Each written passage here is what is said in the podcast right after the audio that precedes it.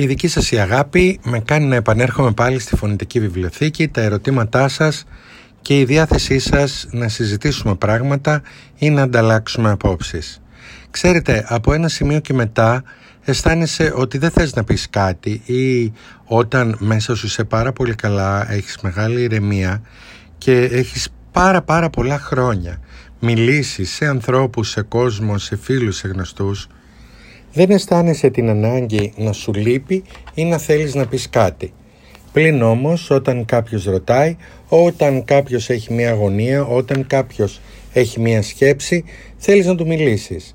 Θέλεις να του απαντήσεις και θέλεις να βοηθήσεις. Και ο μόνος λόγος για τον οποίο θες να μιλήσεις είναι για να λύσεις κάτι ή να κάνεις κάποιον να καταλάβει κάτι ή να αισθανθεί καλύτερα. Πάντως, το καλύτερο που κάθε άνθρωπος μπορεί να κάνει είναι να υποβάλει τις ερωτήσεις μέσα, μέσα του και να περιμένει και να ελπίζει για τις απαντήσεις. Βεβαίως η συζήτηση και ο διάλογος πάντα προάγουν τα πράγματα και βοηθούν. Όμως δεν πρέπει πάντα να τα βρίσκουμε όλα έτοιμα και δεν πρέπει πάντα να είμαστε εκεί ακριβώς που περιμένουμε να μας πούν ή να μας δείξουν το δρόμο. Πρέπει να τον βρίσκουμε ή αν δεν υπάρχει να τον φτιάχνουμε. Τώρα, για όλα αυτά που περνάμε και όπως τα περνάμε και ό,τι γίνεται, πρέπει ε, αφού ζούμε μέσα σε μια κοινωνία να ξυπνήσουμε. Να ξυπνήσουμε και να βάλουμε το μυαλό μας να δουλέψει και να αφυπνιστούμε ε, Λεωνίδα που μου γράφεις και με ρωτάς πράγματα και έχεις διάφορες απορίες γύρω από το πώς πρέπει να είμαστε, πώς θα αντιμετωπίσουμε όλα αυτά, τι θα γίνει. Λοιπόν, Λεωνίδα ε, έχεις και ωραίο όνομα, σου λέω το εξής. Ότι πρέπει να ξυπνήσουμε. Πρέπει να βάλουμε το μυαλό μας σε θεία λειτουργία. Να δουλέψει με έναν ανώτερο τρόπο. Όχι απλά να λειτουργεί ε, επιβιωτικά, αλλά να μπει σε μια θεία λειτουργία. Πρώτον, δεν πρέπει να θεωρούμε ποτέ την κοινωνία δεδομένη. Αιώνια και αναλύωτη. Ό,τι βλέπουμε γύρω μας έχει αλλάξει άπειρες φορές στο, στο παρελθόν.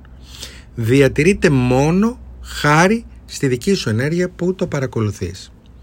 Δεύτερον, πρέπει να έχουμε ένα κριτικό νου, να γνωρίζουμε ότι η γνώση και όποιες πληροφορίες δεχόμαστε είναι επίτηδα, επίτηδες επιλεγμένες μέσα από άπειρα δεδομένα.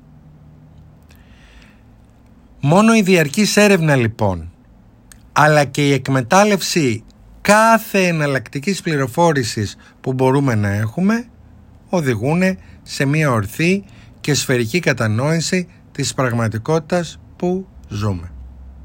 Μετά, πρέπει να έχουμε και να βάλουμε καλά στο μυαλό μας ότι δεν χρειάζεται να ακολουθούμε δανεικά οράματα και πιστεύω. Ε, δεν χρειάζεται δηλαδή ε, να διαθέτεις την ενέργειά σου στους γητευτές της εξουσίας και ε, σε εξουσιαστικές κοσμοθεωρήσεις, σε δασκάλους που συναντάς, σε αυτούς που λένε ότι θα σε απελευθερώσουν και ξέρουν την αλήθεια και σε έναν ολόκληρο κόσμο βιομηχανία που είτε με αγνή είτε με λιγότερο αγνή είτε με κερδοφόρα πρόθεση θέλουν να σε μπάσουν κάπου. Πρέπει το μυαλό σου να ξέρει, να προσεύχεται, να δημιουργεί, να αναγνωρίζει, να ψάχνει και να βρίσκει την προσωπική αλήθεια. Γιατί όποια αλήθεια και να σου δείξουν οι άλλοι, είναι η δική τους αλήθεια. Η προσωπική σου αλήθεια έχει ένα ιδιαίτερο χαρακτηριστικό εν σχέση με άλλες αλήθειες. Αυτή η αλήθεια αφορά τον τρόπο που διαχειρίζεσαι εσύ τα πράγματα. Άρα μην ακολουθείς δανεικά οράματα.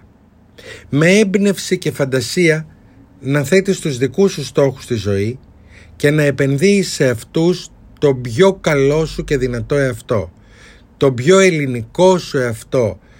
Το λέω ελληνικό με την έννοια του DNA των προγόνων μας, της δύναμης και της σοφίας τους. Να είσαι σε επιφυλακή και ετοιμότητα Ιδίως όταν κάποιοι σου λένε γλυκόλογα, σε επενούν, ε, σου δίνουν υποσχέσεις τυλιγμένες έτσι με ροζ κορδελίτσες ε, που μου φαίνονται πιο ύπουλα ε, από την επίδειξη δύναμης κάποιου ή την επίδειξη τρόμου. Ας δούμε, η ζωή δεν είναι μια αφόρητη τρομακτική υπόθεση, αλλά ούτε ένα πολύ φτηνό συνερομάτζο και σαπουνόπερα.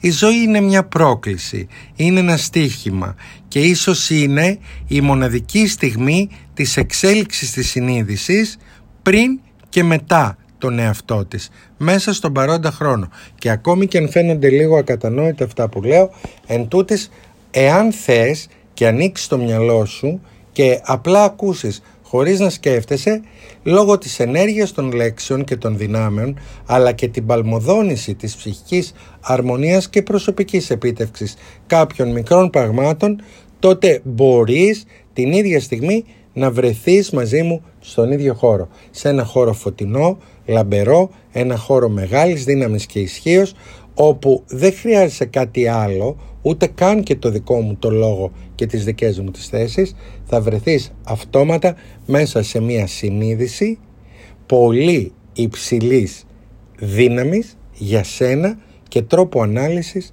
των προβλημάτων και όλων των θεμάτων γύρω σου αλλά και μιας αντίληψης πραγματικότητας που ξεπερνά αυτό που μέχρι τώρα γνωρίζεις. Λοιπόν, η ζωή όπως σας είπα και πριν είναι μια πρόκληση, ένα στίχημα. Είναι η εξέλιξη της ίδιας συνείδησης. Είναι η ίδια η θέωση που πρέπει να έχουμε. Πρέπει να οραματιζόμαστε και να ευχόμαστε με επίγνωση και υπευθυνότητα και να λαμβάνουμε υπόψη μας την αλληλεπίδραση και τις αλληλοεξαρτήσεις που έχει η ζωή.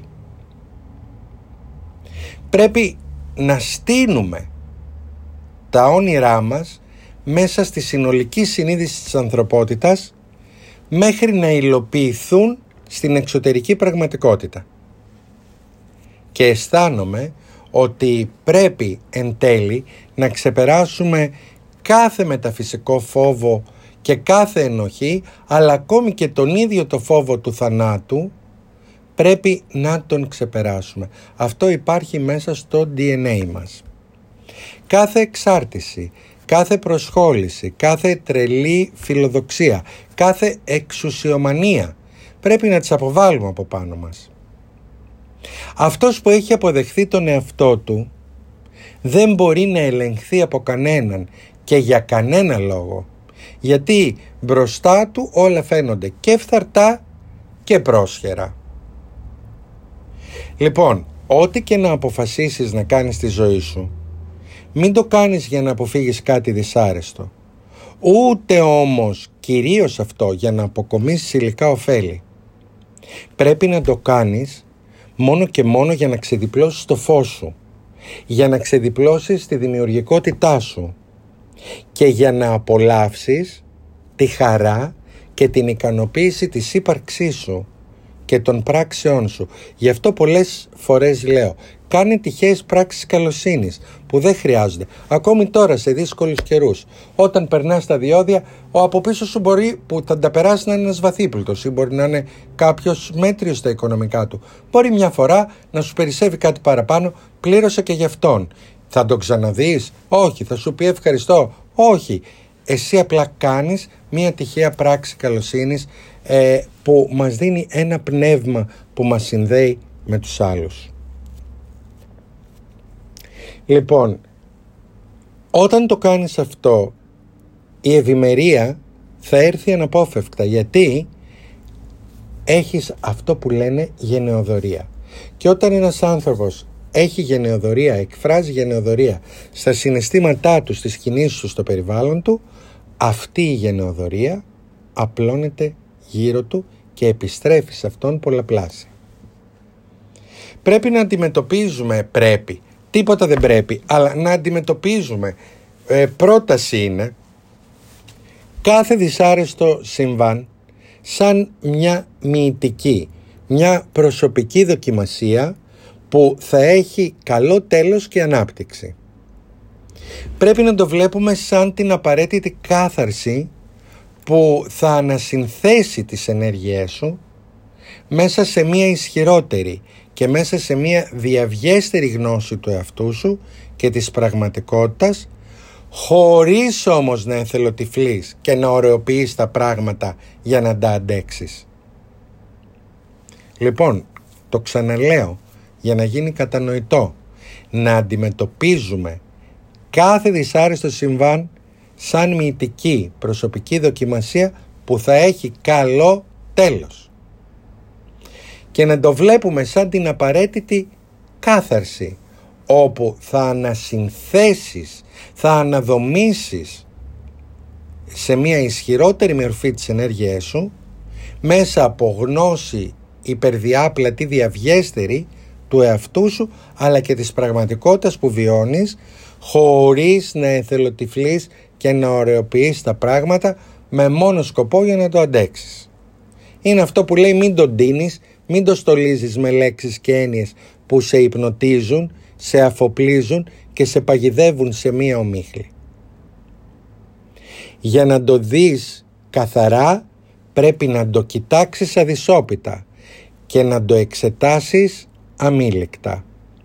Πρέπει το κεφάλι σου να γίνει το κεφάλι της Μέδουσας, της Γοργό, όπου όταν δεις τον τρόμο να τον κοιτάξεις κατάματα, να τον παγώσεις και να συντριβεί, να διαλυθεί και να γίνει σκόνη. Ε, να πολεμάς την αδικία και το κοινωνικό κακό. Πάντα και όποτε τα συναντάς να τα πολεμάς, βέβαια ο πόλεμος είναι η αρχή της αγάπης. Ο μεγαλύτερος πόλεμος είναι η αγάπη. Όταν κάτι το αγκαλιάσεις, το αφομοιώνεις και δεν το βάζεις απέναντι ώστε να το μάχεσαι, αλλά το ανατροφοδοτείς με τις δικές σου ηλιακές λάμψεις και ενέργειες.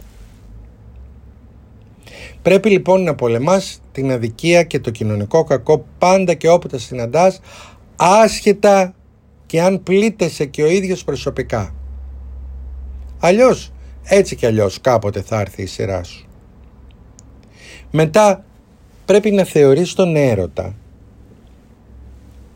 ως μια πολύ ισχυρή δύναμη. Οι αρχαίοι Έλληνες τον είχαν σαν ξεχωριστή θεότητα.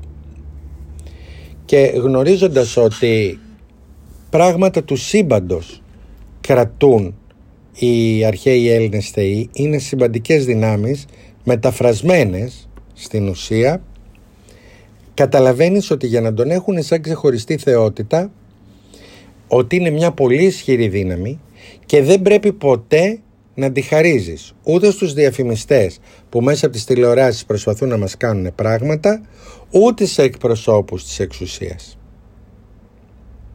Έτσι λοιπόν δεν πρέπει ποτέ να αφήνεις και άλλους να σου κλέβουν την προσοχή και να καθορίζουν τα ενδιαφέροντά σου και τις ασχολίες σου. Πρέπει δηλαδή να έχεις μία άμυνα, να έχεις το προσωπικό σου διαστημόπλαιο απέναντι στις προκλήσεις. Η τηλεόραση, τα σποτς, ομιλίες κάποιων αρχηγών ή κάποιων κελευστών της γνώσης ή κάποιων θρησκευτικών αρχηγών ή κάποιων αρχηγών οργανώσεων που κρατούν το φως και τη γνώση, ε, οι εκφοβισμοί, οι υποσχέσεις πρέπει να αντιμετωπίζονται εν τέλει με χιούμορ. Αποστασιοποιημένα, τελείως, με νυφαλιότητα, με σιγουριά και χωρίς προσκολήσεις σε κανέναν.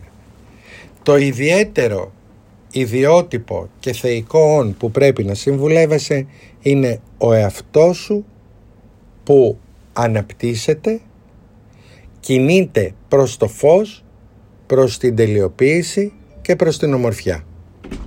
Επομένως, αυτό που πρέπει όλοι να κοιτάμε και να έχουμε στο νου μας είναι να περνάμε καλά, να είμαστε συγκεντρωμένοι, να είμαστε ενοποιημένοι με τις εσωτερικές μας δυνάμεις και κυρίως να είμαστε ταυτισμένοι με αυτό που λέγεται χαρά και διάρκεια. Τώρα, ε, για αυτό που μου λέτε πώς περνάμε το χρόνο αυτό και τα λοιπά. Ο χρόνος αυτός που περνάμε τώρα είναι δύσκολος και πολλές φορές έχει συνθλίψει και πολλούς είδη συνανθρώπους μας ε, σε πολλά επίπεδα, οικονομικά, διανοητικά, ψυχολογικά. Προτείνω την αξιοποίηση αυτού του χρόνου μέσα από πράγματα νέα που μπορούμε να μάθουμε, να κάνουμε, να σπουδάσουμε, να δημιουργήσουμε και να απασχοληθούμε ώστε να δημιουργήσουμε ε, αν το θέλετε αυτό που λέγεται ένα ιγκλού μια σπίδα προστασίας χρόνου ώστε όταν όλο αυτό τελειώσει όταν θα βγούμε από αυτό να έχουμε ε, την αίσθηση και τη βεβαιότητα ότι δεν πήγε απλά ο χρόνος χαμένος, ταλαιπωρημένος, διαλυμένος και εμείς διαλυμένοι μαζί με αυτόν αλλά ο χρόνος αυτός δημιούργησε χώρο γνώσης, χώρο νέων ιδεών και πραγμάτων, δημιούργησε ισχυρές προοπτικές για την επαναφορά μας, διότι είναι αλήθεια ότι όταν θα επανέλθουμε τίποτα δεν θα είναι όπως πριν. Θα έχουν αλλάξει πράγματα και θα πρέπει από ό,τι φαίνεται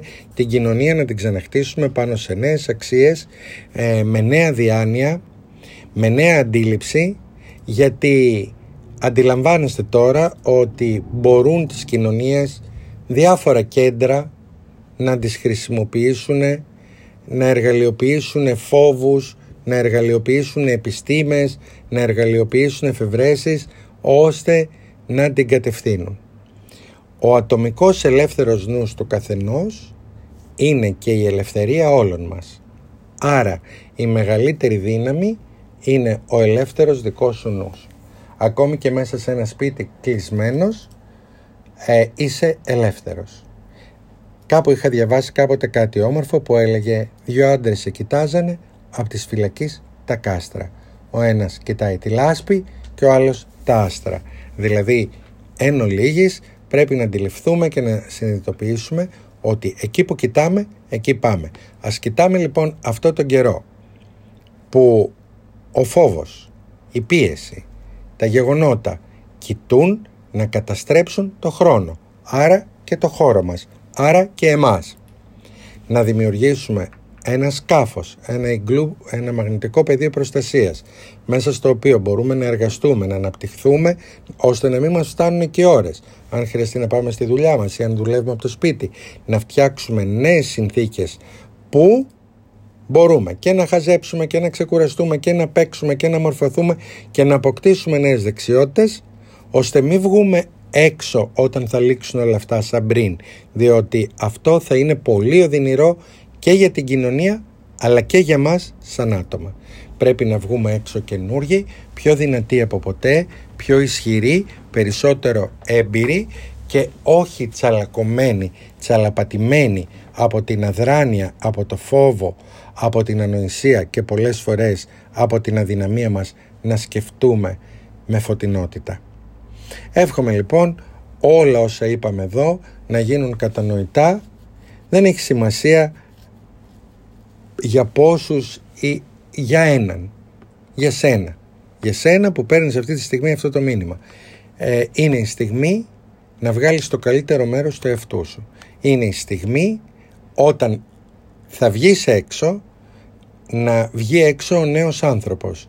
Ένας άνθρωπος που δεν μπορεί ο καθένας να τον φυλακίζει εύκολα, ένας άνθρωπος που δεν μπορεί να φυλακιστεί έτσι κι αλλιώς γιατί και να τον φυλακίσεις παραμένει ελεύθερος, ένας άνθρωπος που ξέρει όταν έρχεται αντιμέτωπος με αυτό το οποίο λέγεται οδύνη, φόβος, τρόμος να μετατρέπεται σε μέδουσα και να κοιτάει κατάματα τις καταστάσεις ώστε να τις απολυθώνει, να τις θρηματίζει και να τις διαλύει.